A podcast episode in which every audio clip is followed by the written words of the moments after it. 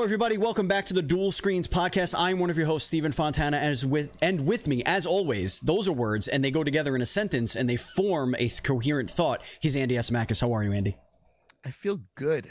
Me too. Steven. Me too. I feel like we get into a lot of stuff about how games are made from a technical standpoint, Sure. inspirations of a story, Right. but diving into the artistry of Mm. the game, Mm. The the you know The, talent, min- the of I minutia, the minutia little of the visual, yes. the visual minutia, as it were. It's been a So- while since we've had an artist on the show. It is. quite and- a long time. And not only that, but we got like top top tier mm-hmm. here. That's right, ladies and gentlemen. With us is Jeff Hanna, the principal technical artist at Volition, who's worked on Red Faction Guerrilla, Agents of Mayhem, of course, the Saints Row franchise, and I don't know, maybe you heard that there's a new one coming. Maybe I don't know if you're not living under a rock. Jeff, welcome to the show. New Saints Row, not New Agents of Mayhem. No, Uh, as much as I love that product and there is love for that product, uh, we're back on Saints Row. Back on the Saints Row, yes. Um, that actually kind of uh, took a lot of people by surprise. The the announcement that this thing was coming out. But before we get into your career, before we get into anything else, let's tell people a what your what show you're on, what it's about, and b what the hell they're listening to. Folks, this is the Dual Screens podcast, the internet's number one developer interview podcast starring two dudes you've never heard of probably. The show posts each and every friday for your listening pleasure on your podcast service of choice including our home podbean. And of course you can find this everywhere else.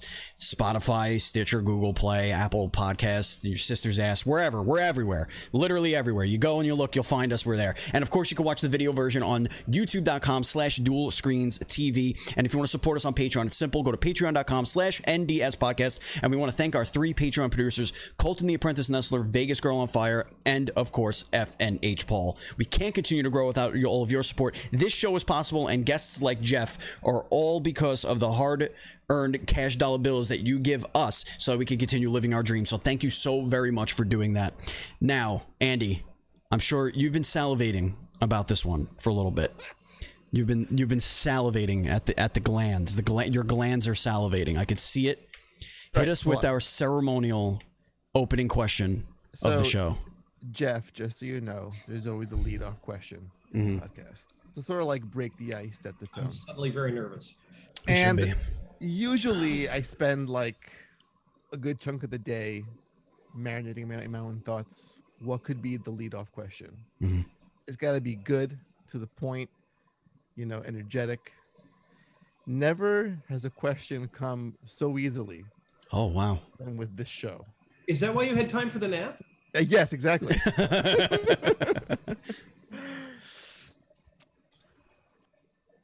How much would it cost Oh. to commission you to draw a picture of myself beating up Steve with a dildo bat?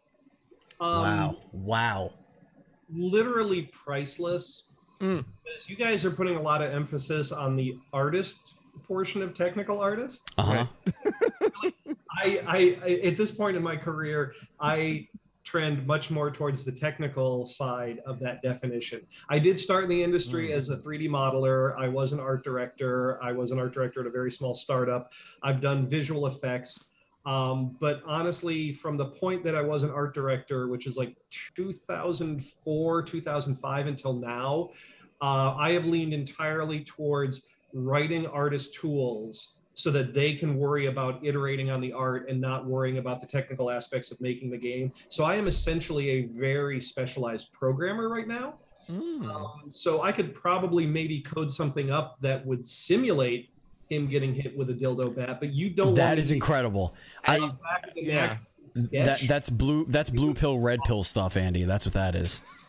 That- that- that's what that is, Jeff. So from the so why don't yeah go go into a little bit more of what your actual role is. I know you just kind of briefly explained it, but also um, maybe your day to day. Like, go over what your day to day is when it comes to, especially because you're not you're not just a you know a little indie dev that could. You're not you know a six person team. Like you are part of a, a well oiled machine. This is like the sausage factory, how the sausage is made, fennel edition. Like the, like you are a very specialized part of the sausage.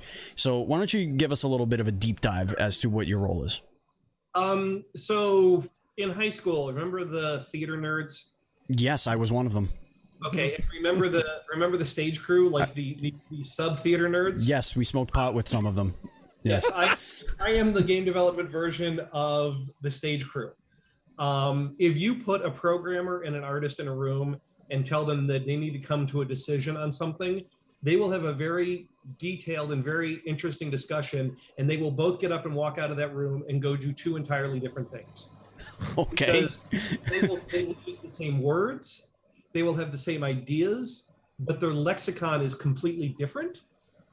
And so they will come to com- two completely different conclusions. And so a technical artist is a weird breed of person that can think down the middle of that brain divide. Um, like I just said a few minutes ago, I started off as a 3D modeler in the gaming industry. Uh, my my degree is specifically at the time it was called technical graphics technology, which is horribly oxymoronic. Yeah, that's I, it's now called computer graphics technology. Um, I was trained up in the full gamut of graphic arts, marker pens, gouaches, airbrush, all that stuff nobody uses anymore. Uh, I used to have a tackle box in college full of a bunch of over expensive physical media that no one would even pay me one tenth of it for now. Um, so I am traditionally trained in graphic arts, but I also I started college as an engineer and failed horribly and so i have that sort of mind also. And so i can i can understand what the programmer's saying and i can understand what the artist is thinking. And my job is mostly a communicator but my form of communication is email because we all use email but also uh, writing a tool, uh, scripting a program um, that the artist can use to express their vision without having to worry about all of the technical issues about making that vision work in the game engine, which is what the programmer is horribly worried about. And so, whether I'm running a tool to run on top of a piece of commercial software like uh, Autodesk Maya, 3ds Max, or on a, on a game engine or Unreal, Unity, or in the case of Volition, our own homegrown 3D engine, um, that's where I do my communication skills is I, I make sure that the artist doesn't have to worry about the technical issues and the programmer doesn't have to worry about getting art that isn't going to work within the specifications defined for the engine in the game. So is it kind of like you know, hey, let, let's let's do X, Y, and Z, and then you'll you'll kind of just interject and be like, well, that won't work. But if you do this, I can make that work, kind of thing. Like I, I could get from I could get you from point A to point B, you know. But but like you kind of set those ground rules a little bit. You're kind of like a mediator. A, a little bit. Generally, the programmer is going to know more about the rules. My job is, oh, okay. So let's say we want to when a vehicle hits a an obstacle, let's say it's a fire hydrant, a curb, a cat, a pedestrian, um, whatever. That when that the got vehicle dark very quickly. um, well, these are the things- Grandma. um, when the vehicle takes damage, along with the body crumpling, we want to make sure that realistically the wheels offset from where they were so that it you know it helps sell the idea that the, the vehicle is damaged. Plus you don't want the, the the wheels stuck in its original position on the axle and then poking through the crumpled body. So how do we handle how do we handle damaging and moving where the wheels are located okay well the artist is doing this in in the 3d software. We use 3ds max for vehicles. And so they've exported the data in this way. I can now, in a tool, look through all that data, find where the vehicle attachment points are for the wheels, and then we can we can do some things either by having the artist generate more data in Max to tell me where to move those things, or just fudging it, you know, writing a little a little mathematical algorithm to say, well, move it this far, and so then the data coming out the far end of my tool, when you put into the game, will handle that extra bit of realism that we want to put into it. Is that a, Um, it, How does Go ahead, Andy. no? I was gonna say, how does someone get into this particular kind of work? It sounds very specialized. It in- is, in game and I development. will, I will say that when when did I join? I started giving roundtables at the Game Developers Conference for technical artists 12 years ago. Mhm. Um, uh, I set a goal for myself that year. I was either going to get it published in a magazine or I was going to speak at a conference. And you, it's the general rule of be careful what you wish for. I accomplished both. Um, but I got to I got to the game developers conference and I'm going to do a roundtable. So there's different types of things that happen at game developers conference. There's lectures, which is one person speaking to many. There are roundtables, which is literally a group of people sitting in a room and, and having a free flowing discussion. And I thought that'd be more interesting. Plus, it's a little easier to get one of those approved. Um, and so I did that. And I didn't know at that time. I was still at I was still at Mythic working on Dark Age of Camelot. I didn't know if anybody else in the industry even did what I did. Um, I had I, I before Dark Age of Camelot and Mythic, I'd done a little startup where I was an art director and I had the budget for one artist at this startup. And I actually got the budget extended to get two artists. But I realized that as the art director, I had to somehow force multiply. And so I taught myself the scripting language inside of 3D Studio Max so that I could save these artists from doing repetitive tasks. And that's really the genesis of what a technical artist is, is how do you make the artist's life easier? Right. And so I decided to hold these roundtables. And next thing I know, the conference assistants are turning people away because the room by fire code only holds 120 people. And Wow. those those roundtables are three times a week for the the week of GDC. You do them Tuesday, Wednesday, or you do them Wednesday, Thursday, Friday. I've run those roundtables now for 12 years. About three years after the roundtables, I held the first ever technical artist boot camp at GDC. And a boot camp is just it's a it's a day of lectures specifically for a, di- a discipline. And so artists had been saying GDC is where programmers go. There's not a lot of information for us. And so I was like, well, let's let's just have a day. And so I promoted this idea. And at the end of the again, standing room only. And at the end of the day, I got the, asked the most scary question I've ever been asked in my life, which was, "What are you going to do for this next year?" I hadn't thought past the first year um, at all. Oh And my. At this point, I've actually been invited onto the advisory board that runs GDC because they were looking for technical artist representation because this whole thing has kind of exploded. And so I'm like, uh, uh, what do I do? Well, we've now been running those for 10 years, and it might be 14 on the roundtables and 12 on the boot camps. It gets a little hazy. Um, but of like the dozen or so boot camps that have been run, I've done two of them. And every year a different notable person in the tech artist community says hey jeff i'll take it this year. And so now it's become this sort of community franchise thing that just runs. So it's all blown up from this one i don't even know if anyone's going to walk in the room to this round table to a decade plus of the roundtables and a decade plus of the boot camps and a thriving community with our own web forum and a slack channel. And we actually incorporated like two days ago not i'm sorry like two years ago um, so that we could do better fundraising. And because it's easy to go to autodesk and say hey i represent this nonprofit. Could you give us some money to run a party at gdc versus hey my name's jeff and i've got this community on the internet and i'd like to get some money from you. And so there's there there's there's technical artists all over the world that contribute to this thriving community and we talk across com- company boundaries and we freely share information and how to do things. And so it's become this wonderful little gem of a community on top of my career. And it's really kind of bizarre because it all goes back to hey i want to get published this year. That's my goal for this new year is i want to get published. And it just it's it's mind-blowing uh, and I completely forgot what we were talking about because you guys asked me to define what tech art is. Tech art literally is a group of people who are focused on making the, the lives of artists easier Hmm. and making the games better by making sure there's no issues to get to a vision. Right. I mean, yeah, there, there's different types of there, there's different programmers. Like I know a friend of mine, he's a an AI programmer. Like he specializes in programming AI in games. Like that's that's what he does, and that runs, you know, in tandem with the main scripting. Uh, you know, systems. And then so like you do have an an art system that also plays in with this with this situation. But it sounds like in when you first did this did you find more people as you as you started doing these roundtables did you find more and more people that thought they too were the only person that did this job where they were? Or by then was it a like defined position? No early on it was very much oh my gosh i found i found kindred spirits and early on in the roundtables a lot of the discussions all week long were how do I lie on my resume? Because this company is hiring for this, this company's hiring for that. Nobody even knows what tech art is. Hmm. And so nobody's hiring for what I want to do.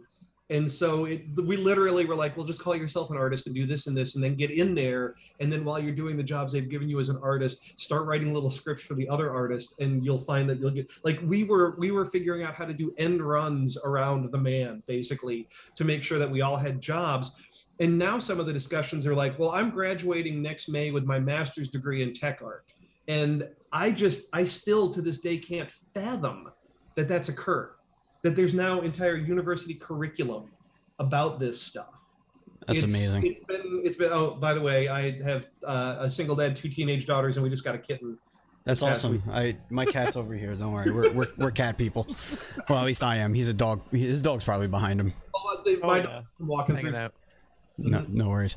Um, that that's incredible because, like, honestly, when when you look up what, what this is, you, you, like, I come from the theater world. There's always the technical director, right? Like the technical director, their job is to make sure that the equipment and and the vision speak to each other.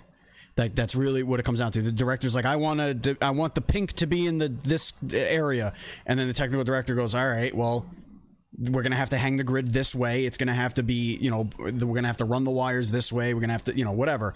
Um, so like, it, I could kind of draw the line there a, a little bit. It's it, it's it's an unfortunate change in labeling and this is probably just because of how they came about in the gaming industry but yeah, i could go get a job in the movie industry right now and i would be called the technical director it's the Okay. same role it's just we just we ended up calling them two different things got it. Cool. Yep So if someone asks if you're an artist, you just go, technically. um actually even when i was like, oh so you're an artist and i would go no i'm a graphic designer because i prefer to get paid for my work Mm, Yeah, yeah, yeah, yeah. I get it. Def- definitely. So uh, what, you've been you've been kind of on a I mean I, I guess Volition in general has been kind of on a little blitz lately with uh, with the reveal of, of the new Saints Row and, and all that fun stuff. Can we what, what has that been like for you guys as a team? Seeing all that kind of get finally, it, it, is it really like oh our baby's finally like people know it exists? Thank God! Like what is that like? we've been we've been quiet on this one for quite a while although i do believe the ceo of uh, thq nordic now embracer group i believe lars did mention in an earnings call almost 18 months it was definitely pre-covid times in the before times The before times, yes. we were working on a Saints Row. But to finally have it out there and see and let people see where we've located it and what we want to do with it, and that it's not uh, it's not a sequel to four because, as we've said, uh, once you blow up the planet, you've sort of narratively written yourself into a corner. Yeah. it gets a little hard.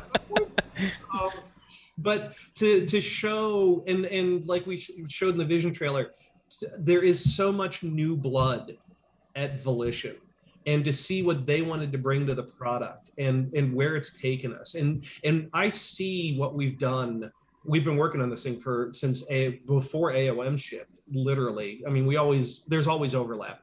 Um, to see what we've done. And yes, the game is definitively a Saints Row game, but there are so many new thoughts in there and there's so much input from new people to see how this thing can act. Just like I'm talking about tech art to see where it was. Because when I when I joined in 2006 when I came to Volition um, they were still working on Saints Row 1 and it hadn't released yet. And it was, and it was going to be on the Xbox 360 and to see where we've gone from one all the way through four and now to Saints Row again and how it all is still there but it is being expressed in this new different fun definite way of the times we're in and with the whole new the look of it. And it's literally the best looking game we've made since i've been at volition and i've been there for 16 years 2015 years.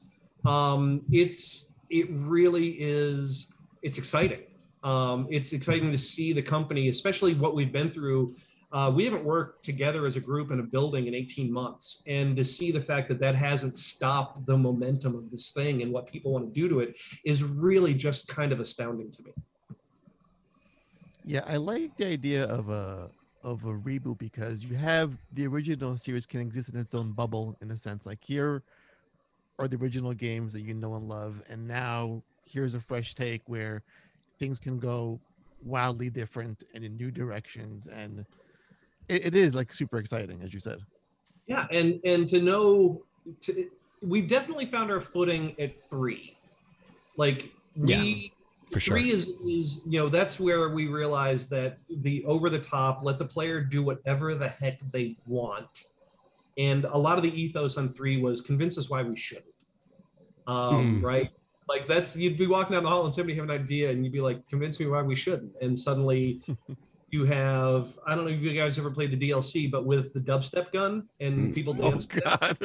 um occasionally i don't know i don't understand production but occasionally in the schedule there's like a gap week and we call those awesome weeks and literally on an awesome week and you get maybe if you're lucky you get one you'll definitely get one but if you're lucky maybe you'll get two awesome weeks in a project but during an awesome week you have the literally the edict to go do something in the game engine that isn't on the schedule. Go do whatever you want, right? Get a team together and do something. Do something by yourself. At the end of one of the Saints Row 3 Awesome Weeks, two different groups could come up with the concept of the dubstep gun without talking to each other. And we're like, well, that's got to go in, right? And so there it is. And I can't enumerate all of them, but from Saints Row 3 through 4 and Get Out of Hell and even some things in Agents of Mayhem, many of the things you see in those games are the results of Awesome Week. Because at the end of the week, we have a meeting and everybody presents their Awesome Week ideas and they get rated. And then they get put on the schedule as definitives, maybe let's readdress this later sort of things. And they all quite quite a lot of them end up in the final product. And so just to know that we've we found that putting our own voices in the game and going with the humorous things like okay well let's do a gun that's actually a dj mix table that causes the world to some reason spawn um, just rave lights and then everyone dances themselves to death let's just do that right let's, let's, why, why, should, why should we say no to whatever the player may want to do and to know that we're now going back to saints row we're, we're going back to, to beginnings basically but we're bringing the knowledge of that's what the franchise is truly all about with us means that this game is going to be outstanding and we know that right now the path forward from this may be super windy and hard to see right now but we know where that path is supposed to go and that's going to help us define what that path is Mm. and lord knows right? It's gonna it's gonna be as fun a trip as it's been in the previous 16 years of volition to see what hopefully for me the next 16 years are. You know, it sounds like everyone gets a, a, a decent shot at like fame because when you have a game that features a dubstep gun and a dildo bat, I feel like You from just can't get from- over that one, huh? fro- from the from the tippy tippy top person down to like the- the guy bringing the bagels in the morning, everyone can give an idea to what this game could look like. Because what's off the table at that point? the, the only thing that's really on the table at that point is you making the suggestion have to understand that it will be listened to Yeah, it, it may it may be vetoed for some other reason and that's literally like you know You, you, you know exactly Well, what, what question I want to ask here, and I know Andy wants to ask it too. Give us I give us one that never made it. Give us one Yeah. awesome What's week the- idea that you thought was just phenomenal, but it just couldn't it couldn't get put in. I can't. I can't. because I'm gonna probably Oh, because you I'm- might use it some at some point. exactly. And Should- so that would be information away. Should we come up with our own awesome week idea? Yeah. I think that's a that's should we should we, just should we do a, should we do a, a, a, brain a brainstorming sesh? and I'm just trying to wrap my mind around a game that has dildo bats in Oh, it, here we what go. does it? What does it make it in? Do you? And I, I it's like it's gonna give me the aneurysm one day, years from now. Yeah. So it's gonna happen. I mean, let's let's talk about some other things about the game. You seem fixated on. Yeah, depending- well, he's he's Oh, yeah, well- yeah, he's a, d- yeah, he, he You know. he's he's a garbage person. Um, I, I, I do know of a member of the press who has one of those in his basement and doesn't know what to do about it. I can probably hook you up if you're looking to add one. To he your absolutely would. Yes. There's not a question. In, in the, you, you shouldn't have even offered that because now you will get a follow up email. Yeah, with my mailing address and all Yes, the information, and a prepaid along with envelope. a, yes, or and a prepaid like UPS overnight label. You have a six foot box. but you must you must autograph it though because it has to be a, a Jeff Hanna autographed. Mm-hmm. I won't say that I maybe haven't done that before. That's like mental worthy, you know. It is. Put It top of the absolutely is. And it will be your first weapon of choice during the zombie apocalypse, whenever that is. And according to our calendars, it's probably 2023. It's coming. It's coming. We've hit many of the apocalypse already this last 18 months. But I want Some of them show up on eBay used every now and then. that is I on, mean, ooh, used, you- you- gently used. Yeah. So you should. um, well, I mean, what do you do as a member of the press who's been hanging on to one of these things for like ten years? What do you do with it, mm-hmm. right? You- I know. What does that garage sale look like at some point? Here's like my my my grandma's old quilts, some china, like an old cuckoo clock, and this massive purple dildo bat. the one that makes me is, I mean, you guys know THQ got sold off yes. Yeah. like a while ago. Mhm. Well, I don't like the E3 for Saints Row 3. They commissioned some custom shop in LA to make Professor Genki's pickup truck. Oh my god. One that scooped up the humans and played Yeah. the- Yeah. and shot the humans out of the cannon, and it shot t-shirts. And it, it, I mean, it had the it had the cat eyes on the front of it. It was perfect. It had speakers. It played the John Sousa music, the John Philip Sousa music. It was it was not highway legal, but supposedly there's video of it tearing around L.A. on the 405. Uh, but I was told by the then head of Volition, like a like two years after the fact, because these things never all get sold at once. He's like, hey, they're selling off like the last THQ warehouse, and the Professor Genki pickup truck is there. And my brother and I do, uh, there's a racing series called the 24 Hour of Lemons. I don't know if you've heard of it, but you have to sh- you have to prove to the judges you haven't spent more than five hundred dollars on the car.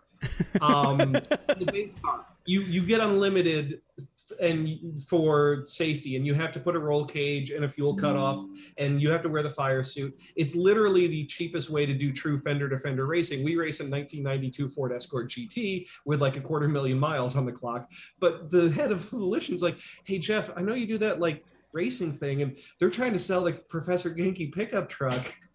because it's just rotting away in a warehouse. And I'm like, I can't. I just, I can't. And it's probably one of my biggest regrets because it would have been the funniest damn thing ever. I have no idea what happened to it. It's Oh. probably been chopped up for parts at this point, but yeah, it it it's upsetting because that thing was.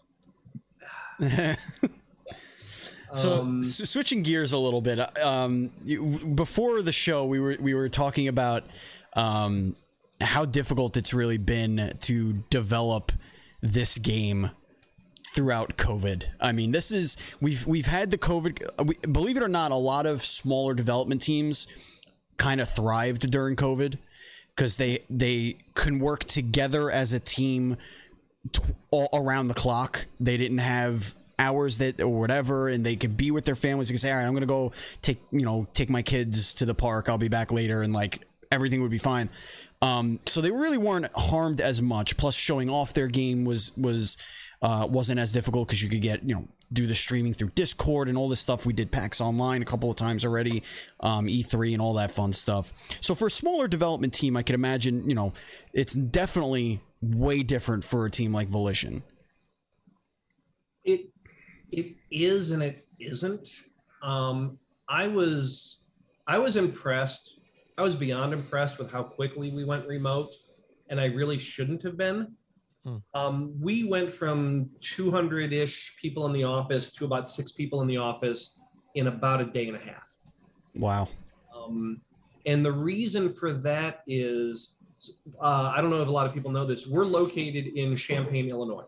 Mhm. If you draw a line from Chicago to St. Louis, north south line from Chicago to St. Louis, and you draw a line directly west from Indianapolis, where those two lines meet is basically Champaign. And you'll notice that from any of those three cities, before you get to Champaign, it's nothing but cornfields. We're literally in the middle of the Midwest. And so you don't get, it's hard to hire people. I mean, we get good people. Um, I don't know. You want me to pause? My, my daughter No, wants to get it's fine. the ice maker. It's Yeah, it's completely totally fine. fine. Um, so we we rely on a very good amount of outsourcing, and we always have. Um, we we really started leaning heavily on outsourcing with Red Faction Guerrilla, and a lot of studios do outsourcing with. We're going to send you a lot of paper information about the things we want. You make them, you send them back to us, and then we will make them work in our game. And we realized that we didn't have the overhead for that, and so our ethos has always been team expansion no matter what outsourcing company we work with or how we work with them, they are considered an extension of our team, which means that they are considered first class users of our tool set. We write our own tool set. We don't use an Unreal, we don't use a Unity. You'll find of the companies that do open world games, up to this point, none of them use an off the shelf engine because it's a very hard technological problem that you have to solve. And so we have a server room in our building downtown, about four miles from me, and it has our asset database in it. And no matter where you are in the world, if you are one of our outsourcers, you connect to that whole system the way we do internally. You use the same tools we use. You're talking to the same databases you, we that we use, and literally what that means. And this, I in the course of Red Faction alone, I think I went to Shanghai, China. I went to Shanghai, China 11 times in 10 years across like two products. And you put me at a Wi Fi connection with a laptop, and I can work. No matter where I am in the world, I can get to my desktop computer here and I can work. I've worked from a corner office on a high rise in Kuala Lumpur, Malaysia during the development of AOM.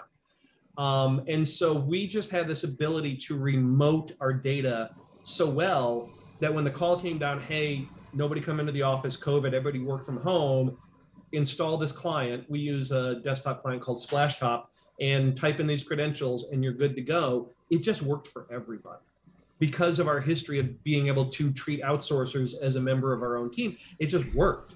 Now, over time, we've done a few different things. Like the animators didn't like the lag, and so we took their work machines to their houses and established VPNs. Um, the sound designers were the first ones back in the office because there was more equipment in their sound studios at the office than there is at home.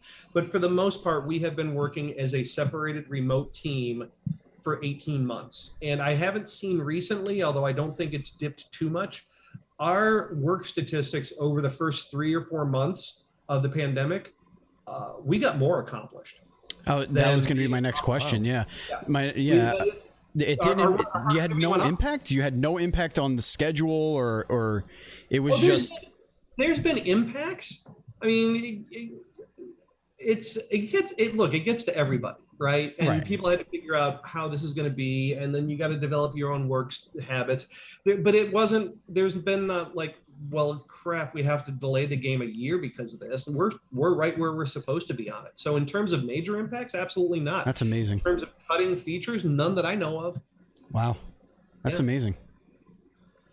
That's awesome. The studio's nimble. I do want to ask because you work for a, you know, larger company. I saw this thing recently. It was um, from Shawn Layden, the former head of uh, PlayStation Studios, about the growing costs of AAA game development and how you could see potentially games of huge AAA scale costing like two hundred million dollars just to make at some point. What are your thoughts on that? Do you see games, you know, as you move into the future with these new consoles getting like with these huge price tags just to even make and to ship out the door for you I think, uh, well, prices are always going to go up. When I started in the industry in 95, a game with a budget of six figures was like, holy crap, right? Mhm. And I mean, and the, it, it hasn't stopped, and the numbers still kind of always astound me. I think that calculation, though, is based on a certain knowledge of what the human cost to make a game is. And that is going to be offset and is already being offset massively by procedural systems. Hmm. We have to rely more on the technology helping us get to the end goal than we have in the past. And there are some amazing off the shelf packages. Houdini is amazing for procedural generation of art assets. Um, procedural generation of missions is probably already being done somewhere. I'm not 100% aware of it, but I wouldn't doubt it. Um, we have to rely more on using the CPU cycles as an ally up front than just basically the camera to deliver the film at the end of the day. Hmm. And that that will that will not necessarily keep costs where they are today. The costs are always going to go up. Um, but do I think because the the brunt of that article was really it was it really pushed towards Game Pass is not going to be viable, and I don't buy that. Mm. I think Game Pass is going to be entirely viable. I have talked to various developer friends who have their indie developer friends who have their games on Game Pass and say that the revenue share from Microsoft is phenomenal. Now, I don't know what the financials are at Microsoft for that. I don't know how much that, I don't know if it's a loss leader. I don't know how much money they're funneling into Game Pass right now to make it work. But you know, a corporation like Microsoft has figured this out. They know if if they're doing a lost leader thing on it right now, they know the point in time where it is going to go from being in the red to being in the black for them. Right. Um, and they wouldn't be doing this because they've invested a lot into Game Pass. They've invested a lot into xCloud. They're going the extra step here in a couple of weeks to put xCloud on current gen Xbox hardware to address the fact that we can't get new Xboxes unless you're willing to pay scalper prices or pay scalper prices. Um, right. so, so they're relying on their ability to make XPAX and xCloud work for everybody to keep the gamers engaged over that hump. And so they wouldn't be doing this if they didn't have complete faith that that system was the way forward. Hmm. And so, do I think that it's going to fall apart because people are going to make a $200 million game and they're not going to be able to make their money off of back off of X Pass or Game Pass, excuse me? Um, no, I don't think that's the case at all. I think Microsoft is much better at understanding where the financial situation is going to be 5, 10, 15 years down the road with this system than any of us could even begin to comprehend. Um, I'm really kind of surprised that Sony and Nintendo haven't followed that model more quickly. Mm. Um, especially given that Sony owned Gaikai long before Microsoft started doing right. Um, and so you know there's discussions going on in those boardrooms about what does this mean and should we be looking at this. Do I think that Game Pass is going that type of Netflix delivery is going to be the only mechanism? No, I don't, and Microsoft clearly doesn't because they allow their first party studios, they allow their internal studios to be day one on Game Pass and then also sell elsewhere. You can you can go buy Sea of Thieves on Steam right now if you want. You can go buy State of mm-hmm. Decay on Steam if you want. Mm-hmm. That's up to the studios that developed it, from what I understand. Microsoft's like, no, you can you can go do that. We don't go go find revenue. Um, and so I don't. Are we going to see a game that's hit two hundred million dollars? We already have. Right. Um, are we going to see a game that hits a half a billion? I hope it doesn't get that high, but I think somewhere between 200 and 500, we're certainly going to see new new top ends. Yeah. You know, when when Game Pass first started coming around, I felt like it was a lot of a lot of the knee jerk reaction where it's a it's a um, you know it's a reactionary move to a struggling company. Like my uh, Xbox not Microsoft. Obviously Microsoft is never struggling ever ever. But like Xbox was getting their ass kicked as far as optics and they they just they admitted defeat basically. And so a lot of people thought that that was the reason. I started to think that I think this is a reaction to the free to play mobile space because there are far more people that are now willing to be a part of the Fortnite club and the you know all these monthly subscriptions that are in a, these these uh, season passes all this stuff. That is where a lot every one of those games makes their millions and millions of dollars, the ones that do really well. And if Microsoft's confident enough in the games that they're creating that they are going to be games that people are going to want to be engaged in, then offering them for a subscription, not for free, but a subscription, still making money, right? Still making money, but then also having like, hey, you want this cosmetic?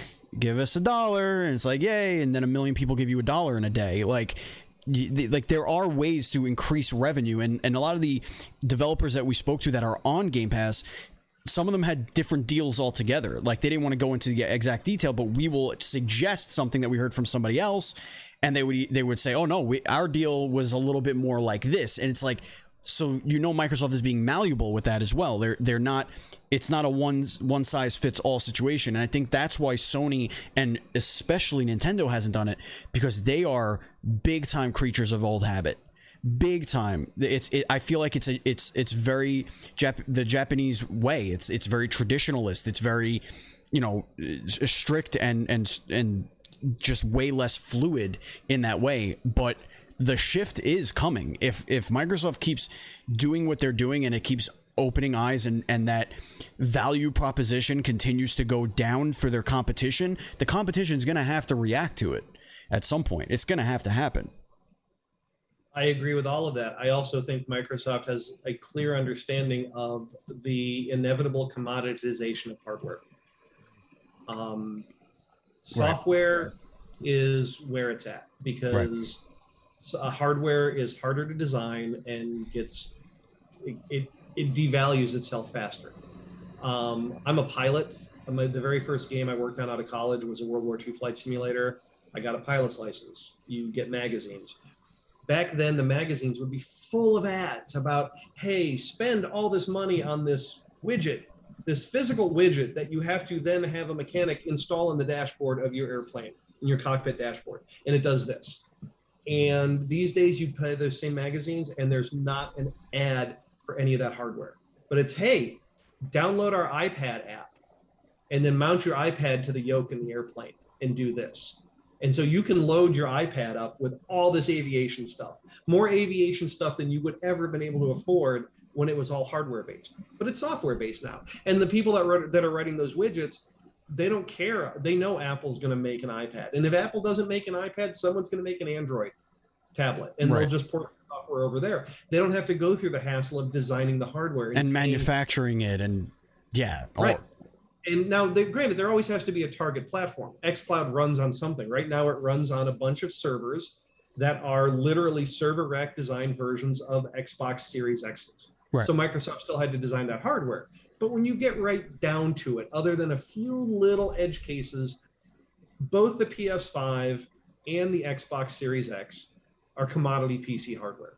They've yeah. done a few things differently with memory access between the hard drive and the video card, but we're seeing that come to Windows 11 and being backported to Windows 10 with direct storage. But generally, it's off the shelf components. These components are always going to get made. So targeting those as a base platform and then saying, well, this version of that collection of things represents what an Xbox is, means that they can now focus more on the software side of things. And it means that we as consumers may just need to buy a smart TV or maybe just need to buy a dongle. And a dongle with an HDMI chip and some sort of Microsoft specific chip in it that connects to an xCloud server is a far cheaper manufacturing proposition than here's a $299 $399 xbox series x which nobody can buy right now because of chip shortages. So what we're really looking at all this money invested in r&d and we're not making any revenue off it right now because very few people actually own the damn thing. And right. so going that route makes it's a it, everyone tries to compare x game pass excuse me x cloud to the netflix model and it really isn't because there are many, many movies have always been software. You went to the movie theater because the movie theater only had the hardware with which to play them, but we've had the ability to to get rid of that hardware and see the movie in our family room for literally decades. But and just and just think about how what VHS did to exactly. what VHS did to to movies. It, I mean, you used to spend eighty dollars to hundred dollars on a movie on, on a movie. VHS and then how quickly that turned to twenty dollars, ten dollars, and then DVDs and Blu-ray and like all this stuff, and all of a sudden it's just beamed to your TV in in, in an instant. Video Who games a- is just forty years behind. That's it. Exactly. Who has a VHS player now? Nobody. Who has a DVD player now? Well, some of us can shove DVDs into our game consoles, but people with dedicated DVD players, Nah, Zero. who few and far between. right? Who owns a TiVo anymore? And that was futuristic not that long ago. Yeah. Those are all dedicated hardware. They've all gone by the wayside. Can we still watch movies? Yes. Can we still record? Well, yeah, cable systems will do the TiVo thing for you, or you can just go to the the, the play on demand thing and do the same thing the TiVo was going to do. It's all been replaced with software, and it will always be replaced with software. And I think Microsoft just understands that console hardware is an inevitability to be commoditized to the point that it's not worth developing another one. Right. And, and I've always I've always wondered like what would it take to get Sony or Nintendo to do a whole like a Game Pass type model like when their games like Mario Kart 8 Deluxe it's a port of a Wii U game that still sells monster numbers. It's top ten Nintendo. every month. Right. Right. And it's like, well, we could have a service where we have our first party lineup available for a low, low monthly fee of $10 or $20 a month. And here's all of our games. Or we can sell these games at $60 and sell 20 million plus copies. Folks are still buying old ports of, you know, what was the recent one? Skyward Sword for Yeah. $60 and it, it sells out instantly. And it's Yep. in the top 10 charts. And it's like, I think it will take a matter of time to get them to a Game Pass type model. But when they sell 20 plus million copies of the first party games, there's no rush to get to that service for them. yet. There isn't, and Nintendo exists in a very interesting niche in all of this. Mhm. They own, they own mobile gaming. Hmm. Um, I don't care how many devices you sell me that can strap my cell phone into something that makes it have the same sort of control layout as a Switch. The value proposition is there. The engagement proposition isn't. Mhm. there's something far different between playing a game on a Switch and playing a mobile game on my phone in a Razer Kishi, or even or even XCloud, and which I do. I mean, I have one of those for XCloud. Mhm. Um, Me too.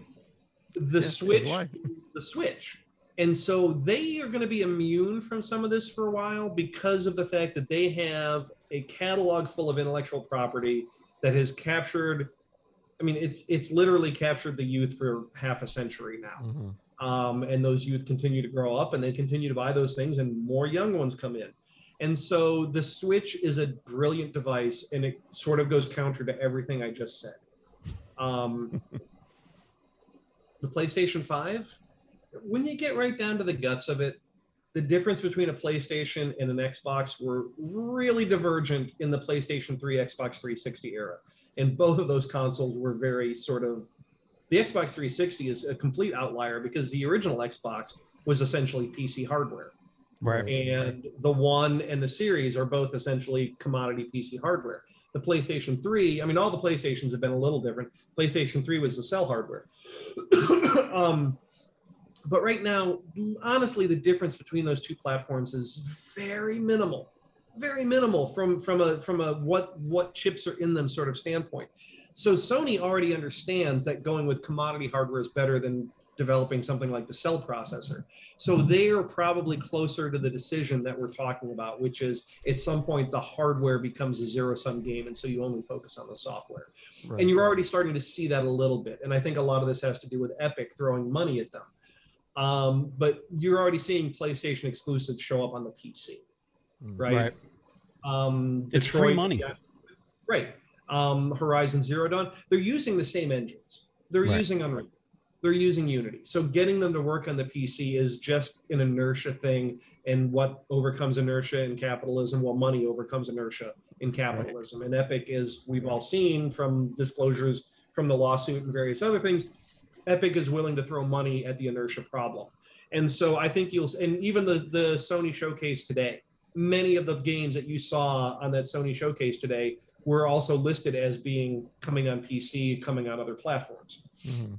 and so the era of the exclusivity thing is going to it's already it's been diminishing for a long long time it's going to accelerate the, the diminishment and at that point what what does the hardware mean what does the hardware mean versus having the players playing your stuff regardless of how they get to it and Right. again that is why two software is more important than hardware So you, you you think that it's we're closer to a PlayStation app to and an X and just an X Cloud whatever, just an app on a smart TV than we are to you know going back to the days of the PlayStation six and or seven and I don't I don't know if we're at the end of the console hardware yet, but I think we're certainly we even saw this with the PlayStation 4 and the Xbox One. Console generations used to be a definitive five years, right. Years and out. And I think the last generation was seven, eight. Mhm. Um, you're seeing that extend. And so at some point that point it's going to extend to the point that better games will have come out than the hardware that those represent on the streaming services. And at that point, it makes no sense to do the R&D on another platform Right. That's amazing. or at least on, on another consumer accessible platform. You still need to figure out what you're going to be running on the back end, but that's a totally different problem domain. You're a smart guy there, Jeff. Don't let anybody tell you any differently. All right. Oh, everyone tells me that on a daily basis. Oh, this got like surprisingly deep. Yeah, no, this is this last- is this is why we last do the few- show, man. This is why we do it. Um, now it is time. We are we are running. We're we're at 50 minutes already. So why don't we get into our rapid fire section here? Um, this should be this should be good. Um, level. Okay. I'm yeah, good. yeah. Check it, check it. Um, so it, it's very simple. We're just gonna ask you a bunch of silly questions. You're gonna get your your, your most heartfelt answers off the cuff. Um, I'm gonna start you with an easy one. Is cereal a soup? No, Okay. it's a stew. Oh. Oh. Well then. Oh. Uh huh. Huh. Okay. It's a new one. I like that. I like that. That's a new one. Uh, pineapple on pizza, yes or no? Physically, yes, it can exist on a pizza. Preferentially. I, I'm a foodie. I have no qualms with a ham, with a ham and pineapple. No qualms. You see that, Andy? okay. Did you say ham though? Was ham part of the Ham is equation? part of it. Yes. Yes. You see, don't, no, you don't, do- see- you don't do you have- pineapple and anchovy. No, Ugh. it's just pineapple. It is pineapple. Period. No, ham. I see. No, I, I don't think that that was a caveat ever. I think it's understood like that there's a piece of ham on if you're. It, it's a Hawaiian, whatever. And you know what? I digress. What's your Dungeons and Dragons class?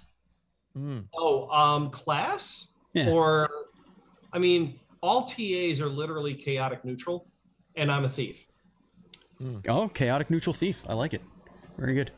Is that an agreed upon class for all TAs? Uh, Is it is it in like the Slack channel? It's Like, guys, just so we all know, this is who we are. there, there have been This represents who we are the best. there's also been a recent discussion of are do all TAs suffer from ADHD? And the percentage is exceedingly high because we all have found a career where we can bounce around about a million different things in a day. I now granted I'm from the era where you never tested for that, and I literally at the age of 52 plus, I don't want to get tested because I found a career where if I am in fact, it's a benefit because if I have to bounce around to a billion different things a day, and I don't want to ruin my flow. Sure. but it's the discussion was pretty deep and a lot of people in the community are like oh yeah absolutely. Yeah, I was uh, I was diagnosed that last year with ADHD, so I, I know about getting it late, and, and I'm like, oh yeah, that makes sense. yeah. right? It's you look back and you're like explains a whole hell of a lot Would you rather have an exact clone of yourself or a million dollars tax free cash in your hands right now? oh the million yeah Would you rather have the? wait a second hold on Oh god, hold on. no no the million because the Okay. physical clone cannot be sold as an nft so Ah. That is true. That is I'll true. Take the- That is true. Would you rather have the gift of teleportation or time travel?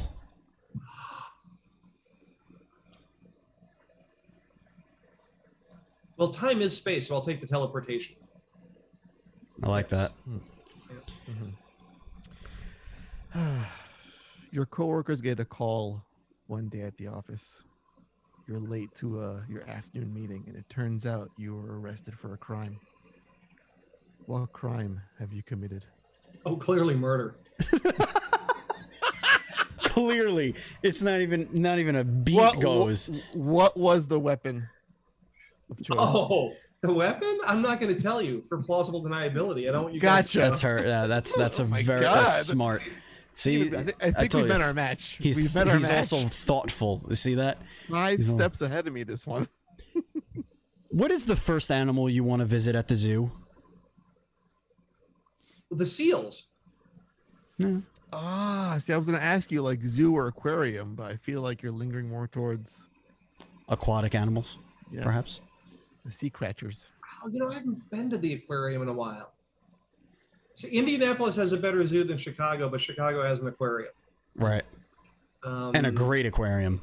a very, very good aquarium. Yes. Um, the Indianapolis Zoo is really fun, and the I say the seals because that that's right there at the very beginning. Yeah. Yeah. you were very so you were very literal and technical It's with your answer. like- It's, it's not my choice. It's the first thing I have to see when I walk in the damn place. I'm not going in blindfolded, you idiots. Um. Okay. Let's uh think of a good one here. Let's get some What good is- ones in. Let- Go what- go into your d- dark darkness. I I always love asking this one. What is something you have done that should have gotten you killed? What have I done that would have? Oh, that's easy. I'm a pilot. Well, I yeah, but, but was it like a near crash experience you had at some point? Like, did, Oh no did no no no. Okay, all right all right. Something that literally should have Like it should have killed you, but you walked away. Uh, okay. miraculously. College was visiting a friend at a different college, had rented a car, was driving home after not sleeping for about two days, went to pass a truck on a two lane highway in the back roads of Indiana.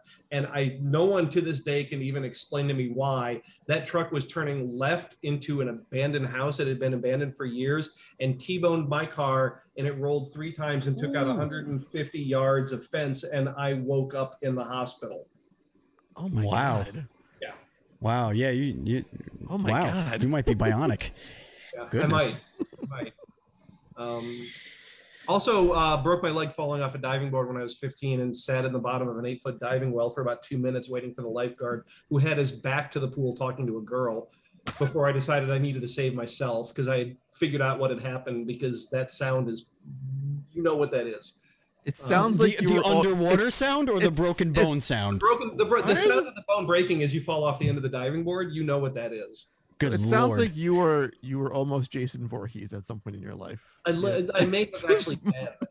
I think um, that's I think that's why murder was his answer before. Yeah. uh-huh. Uh, stay, staying on this on this train of thought. Some pent up something. Yeah, there's something there. Yes. Um, staying on that train of thought. What is the dumbest way you've injured yourself? Mm. Oh, I fell off a diving board when I was 15. But you're supposed to fall off the diving board. That's the function. Most of me fell off the diving board, but my left foot got hooked on the end. Ah. Uh huh. Um, And- Hmm. so you know, like you ru- you run to the end of the dive, you jump before you get to the end, so you land on the end to get the spring. yes, correct. Well, I slipped, and my right leg went to the side. As I'm falling forward from losing my balance, my left foot got hooked on the end, and both bones in my lower leg broke. And I heard that, and I sit, I fall to the bottom of an eight foot diving well. Thank goodness I have 15 year old trumpet player marching band lungs, and so I'm just sitting down there waiting for the waiting for the lifeguard to maybe realize that I haven't come up, but he's got his back to the pool talking to a girl. So after about two minutes, I decide I should swim up. Um, and not to put too fine of a point on it, when your foot isn't connected to anything, then your leg kind of does this because of the water creating. um, and I ended up with uh, my my left leg is an inch shorter than my right leg because the bones are not aligned. Across, they're aligned next to each other now, not on top of each other. So that's literally God. probably the stupidest thing I've ever done. Wow. Okay. Okay. Wow. Just to, just to just to continue on this path. 'cause I Please. love- Please. I really love where we're going. So you you're you're in the hospital after your near death collision. You've woken up and you see the doctor and he says, I'm sorry, Jeff, but we've had to amputate your dot dot dot. What is a body part you wouldn't mind losing? Oh, my right big toe. That's very specific. Your right That's big the toe. right big toe. Do you Yeah, have is it do you, you in some way? Yeah, do you have some sort of beef? like what's I, I have a current beef with Sort her. of vendetta. uh would you rather have the power of flight or invisibility? I already have the power of flight, so I'll take invisibility. Heard that? oh, my very kind smart. of guy. Very smart. Would you rather have edible spaghetti hair that regrows every night, or would you rather sweat not sweet maple syrup? I'm going to take the spaghetti because one of the Hmm. things I've learned being a man in middle age who doesn't necessarily have all of the hair upstairs Mhm. is I I sweat out of that spot, and I would not want to sweat maple syrup out of that spot. Would you rather explore the deepest, darkest parts of our ocean with no with no threat to your life? We figured out the technology, and same caveat: a faraway planet. planet. Those are some of my Is- go tos. I like those. Is it o- okay to sleep with socks on? It is, but my subconscious self believes it isn't. So when I wake up in the morning, I'm no longer wearing them, and that really still freaks me out. Mm, yeah, every time. Mm. hmm Oh, let's see. We've got a couple more, and then we'll get out of here. Um, Yeah, yeah, yeah. I want to get some some classics. Oh, is, is a is a hot dog a sandwich or a taco? Uh, they are both the same. Okay. Okay. So, I mean, the, the the the what is it? The not the oh, a hot dog? a taco is literally a hot dog by that property. I was gonna say, could you call like is a taco a hot dog? Taco's totally a hot dog. Yeah. Well, no, it isn't though, because re- this week it came out that if you eat a hot dog, it takes 36 minutes off your life, but no one has said that a taco reduces your life expectancy. That is true. That is true. But they did say something added it that added to your life expectancy. And that I want to try and remember it. better be tacos. that would be oh man, I that would be, feel I, would, I would I- be so old when I die. So I feel old. like I should not be alive given that with the hot dog, rule. yeah, no. That's my dad is on borrowed time. Uh, he he can't have a hot dog without having three hot dogs, and I have the same illness, so we don't buy hot dogs. Like, that's that's just Right. that's the only way. That's the only way. Um, Um, You don't eat the gas station roller hot dogs, do you? I'll eat any hot dog. no, I eat the dirty water. Dirty water dogs. Uh, I'll do. Vendor. Times Square cart. Yep, a Nathan's dog. I will microwave a hot dog. I don't give a shit. I will. A big, big time fan of Franken eggs. Frankfurters chopped up in some scramby eggs. Oh my god, get out of town. So good, so delicious, so delicious. I'll eat. I'll eat a hot dog. Uh, anyway, and as soon as I find out what's in it, I will not be deterred. I will continue to eat it. I will eat them out of spite. Will- yes, these are delicious hooves. Give me that cancer stick. Mm, cartilage.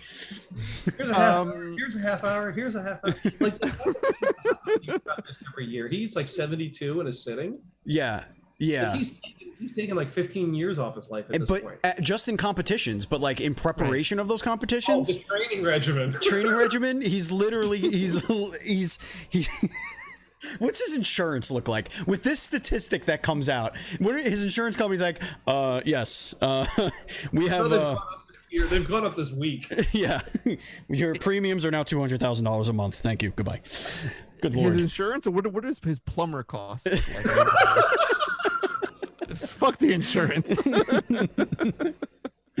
All right, Andy. Let's get let's get another one from you. Uh, then, we'll get, then I'll do the final. yeah. So this is this this is this is a fun one. Uh, what word best describes you when you've had a little bit too much to drink? Quiet. Wow. Okay, you're Yeah, you're the, you go you get quiet. Okay. It's a weird flip for me. Yeah. Yeah, I was gonna say, Oh, but I kind of see it because yeah, okay. Yep. Yeah.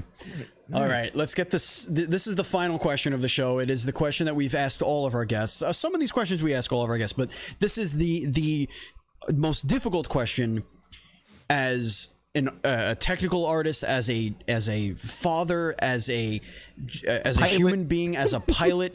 like there are no there's no question that you have been asked or ever will be asked that will be more important okay. ever Okay. Uh, And I'm gonna look. At, I'm gonna look in the right camera here because it's very important that you understand that it is a binary answer. It is this or that. That's it. There are two choices. That's a Boolean answer. Yes. Andy or Steve? Ooh. Huh. You didn't give me last names, so I'm going to go with Andy. Okay. Well, he's Greek, Boom. so you know Bonus He, has right got a there. Greek last name. I No, but I didn't Yeah. know that you were talking about you two. oh, I see. I see. That's good. No, that's good. it just That's- it that's- just, it's just some Andy he knows. It's just some Andy, yeah. me probably. Andy Kaufman, and, and Andy Richter. I don't know. Could be anyone. Could be anyone. Plus, I spell my name with a PH, which just makes me pretentious. I know. I understand. Or at least my parents. a little bit. A little My bit. parents. Ladies and gentlemen, that is going to bring us to the end of the show. If you want to follow us on social media, we are dual underscore screens. I'm at Batshot27. Andy's at Pants Guy. Our Twitch is twitch.tv slash dual screen streams. And our Facebook group is facebook.com slash group slash DS podcast. Jeff, where can everybody follow you? Everybody follow Volition. What are the, what are the goods? Tell everybody. Uh, let's see. Twitter for Volition is at Volition. Twitter for me is at Jeff underscore Hanna. Um, Facebook, I tend to only do friends on. No offense to everybody, but you know that's where my friends and I keep in touch. And besides, Facebook tracks too much information from us, anyways. And those glasses they released today freak me out. Um, but yeah, that's it. My mostly Twitter. If you want to see me, it, it, join my Twitter at at underscore Jeff underscore at Jeff underscore Hanna. Especially if you want to spend see me spend all of my time railing against my local Congress House representative. oh, excellent. Oh, it's going to get spicy. I like that. Let's get Ooh, I spicy. like it. I like Very it. spicy. Thank you very much, Jeff, uh, for being on the show. It's an absolute pleasure hanging out with you. We got to do this Oh, again sometime. This is fun. Yeah, this was great. I, I really enjoyed this a lot. Uh, Andy, thank you as always. Thank you, listeners. Thank you, viewers. And as always, please be excellent to each other.